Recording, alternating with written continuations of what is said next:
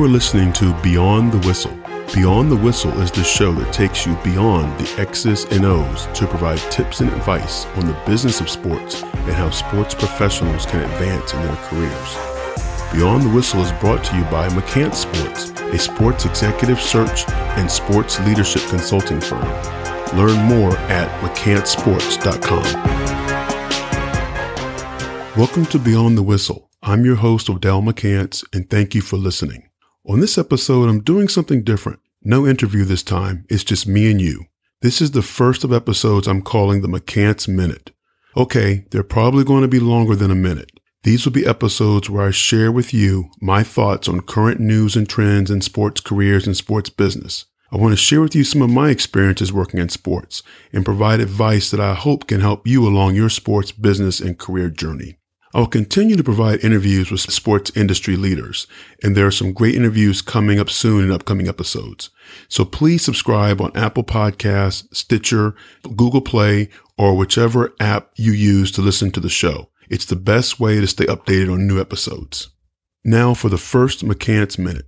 During the most recent coaching carousel of college basketball, I had the opportunity to work with a few coaches on their resumes. I want to share with you the single common mistake I see on the resumes of coaches. And if your resume has this same mistake, I'm going to share with you how you can fix your resume right now.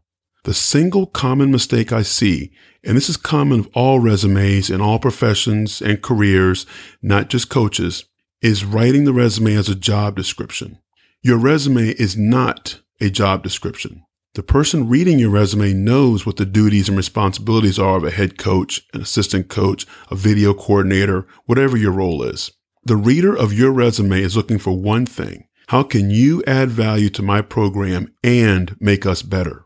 Your resume has to answer that question. To answer that question, your resume must highlight quantifiable accomplishments and results of your past work. I think it's easy for coaches to make this mistake.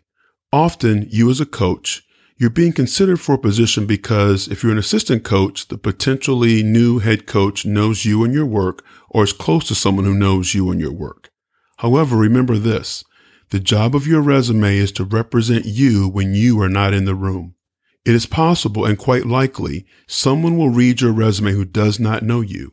The hiring head coach may very likely need to present your resume to his or her athletic director. If you're applying for a head coach job, that hiring AD most likely will need to present your resume to his or her president and or a search committee. Remember that question they're looking to answer.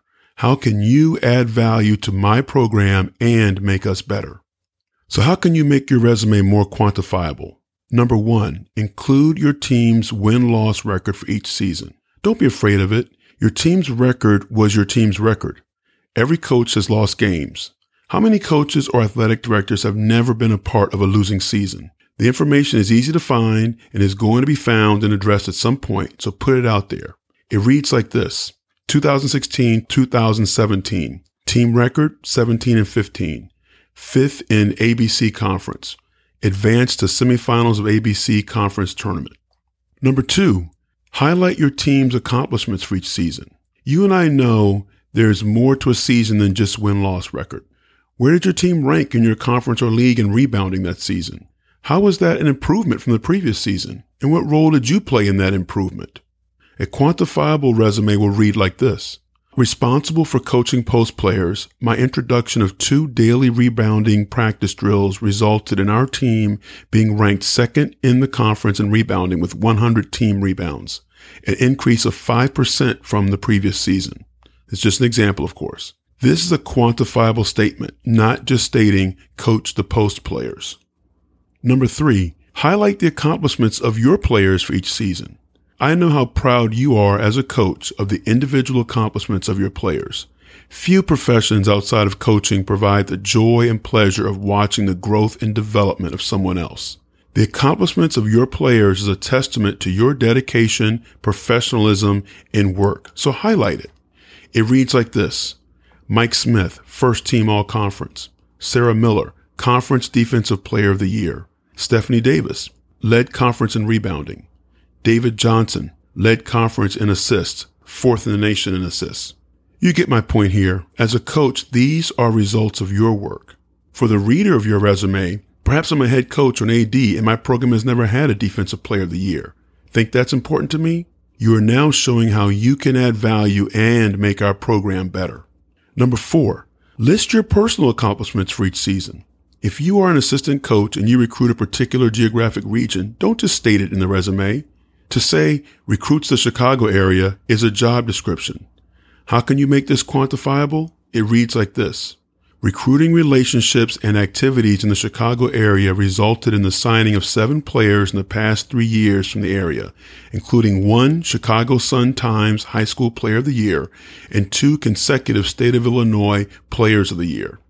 Now, this is just an example, and I, I know we'd all love players like this. Perhaps your recruits were all conference players, all district. The point here is to show the type of players you have recruited in a particular geographic region. These are just a few ways you can improve your coaching resume. For a list of these and others, go to mccantsports.com forward slash resume where you can download a PDF version. There's also a link in the show notes found here in your podcast player app. It's not easy to turn your resume into a quantifiable resume. If you're already doing this, I commend you. If not, take some time to journal the results of your seasons and your individual accomplishments and success. Your resume is a living document. It needs to evolve each year. Working in sports, we are in the greatest results based profession and industry there is. Remember to answer this question. How do you add value to a program and make it better? Also, I'd love to know your thoughts. Do you have other ideas? What has worked well for you and what kind of feedback have you received on your resume? You can share those with me on Twitter at Odell McCants. Lastly, if you enjoy the show, please subscribe to Beyond the Whistle on Apple Podcasts, Google Play, Stitcher, or your favorite podcast app. Subscribing is the best way to stay updated on new episodes. Let's also connect on Twitter where you can again find me at Odell McCants. Thank you for listening to Beyond the Whistle.